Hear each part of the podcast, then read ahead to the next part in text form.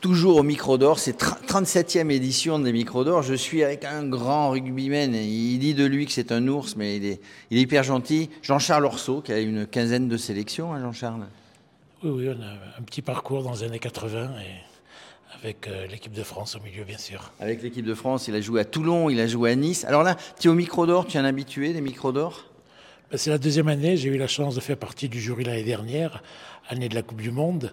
Et Jean-Marc Michel et son équipe m'ont demandé si je pouvais participer encore cette année euh, de façon plus discrète. Mais c'est un, immense plaisir, immense plaisir de, côtoyer des passionnés de sport, immense plaisir de côtoyer des athlètes d'autres sports, puisque c'est dans cette année olympique, il y a beaucoup de gens qui, qui préparent ces Jeux, et, et, entre autres aussi les Jeux paralympiques qui, où on mesure l'énergie qu'il faut et ce que ça demande. Quoi. Et ça demande. Alors ici, il y a, il y a plein de, de, sportifs de haut niveau, il y a la presse.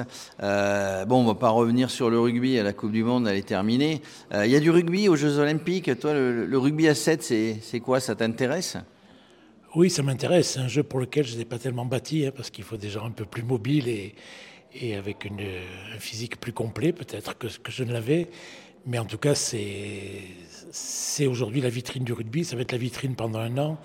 Et c'est vrai que c'est très intéressant parce qu'il y, a des tournois maintenant qui sont depuis des années. Il y a, il y a un groupe qui s'est créé pour, euh, pour préparer les Jeux Olympiques. Et donc à ce niveau-là, ça va être très intéressant. Alors ça va être intéressant.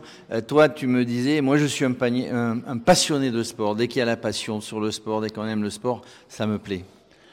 Oui, mais ce qui est passionnant dans le sport, c'est la, construction de la performance et puis derrière l'émotion que ça génère, parce que euh, on imagine mal quand on n'a pas vécu ça, quand on côtoie pas ces athlètes qui aujourd'hui sont dans l'abnégation totale, l'énergie et l'investissement que ça demande, et ça débouche derrière euh, aujourd'hui avec des impacts économiques, mais, mais ce qui restera toujours le phénomène majeur et le moteur majeur, c'est l'émotion et les, ce que vont vivre les gens pendant ces quelques semaines de Jeux olympiques. Alors on va, on va voir l'émotion. Il y a aussi, tu parlais des Jeux olympiques, aussi les Jeux paralympiques. Il y a du rugby fauteuil.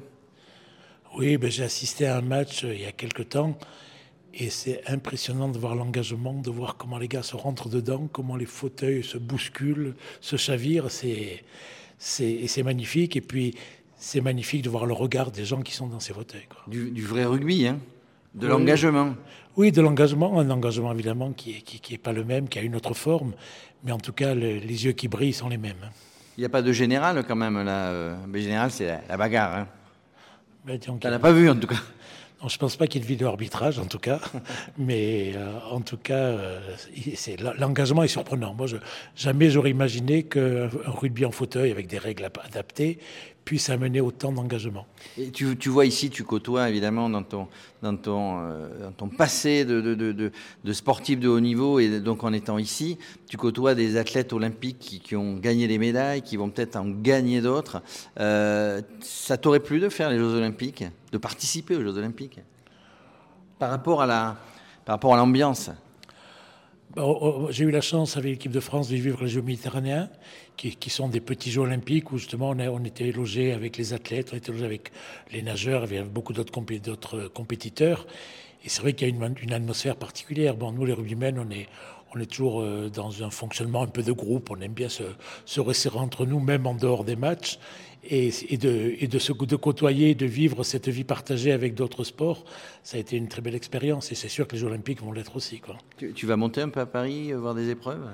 Non, possiblement pas, mais en tout cas, je vais suivre des performances et je vais suivre les, les parcours des, des gens que j'ai côtoyés ici avec encore plus d'intérêt. Et, et vraiment, je leur souhaite la plus belle des réussites parce que Aujourd'hui, il y a beaucoup de sports qui sont surreprésentés, surreconnus, surindemnisés, je dirais. Mais là, on côtoie des gens qui sont vraiment dans, dans l'essence du sport, un peu dans ce qu'on a connu il y a 40 ans, hein, déjà. Et la pureté du sport. Ouais, la pureté, parce que c'est le moteur, c'est la passion, quoi. C'est l'envie de montrer que, euh, valide ou invalide, on est capable d'aller au-delà, quoi. Et, et qu'on peut faire face à tout. On leur souhaite plein de bonnes choses pour ces Jeux. On va, on va regarder ça avec, euh, avec beaucoup d'attention. Merci, euh, Jean-Charles. Rien, merci à toi. Et puis une mention spéciale pour Charlotte Bonnet, qui est la sportive niçoise, qui j'espère va gagner une belle médaille. à la natation, en natation évidemment. Bien sûr. Merci.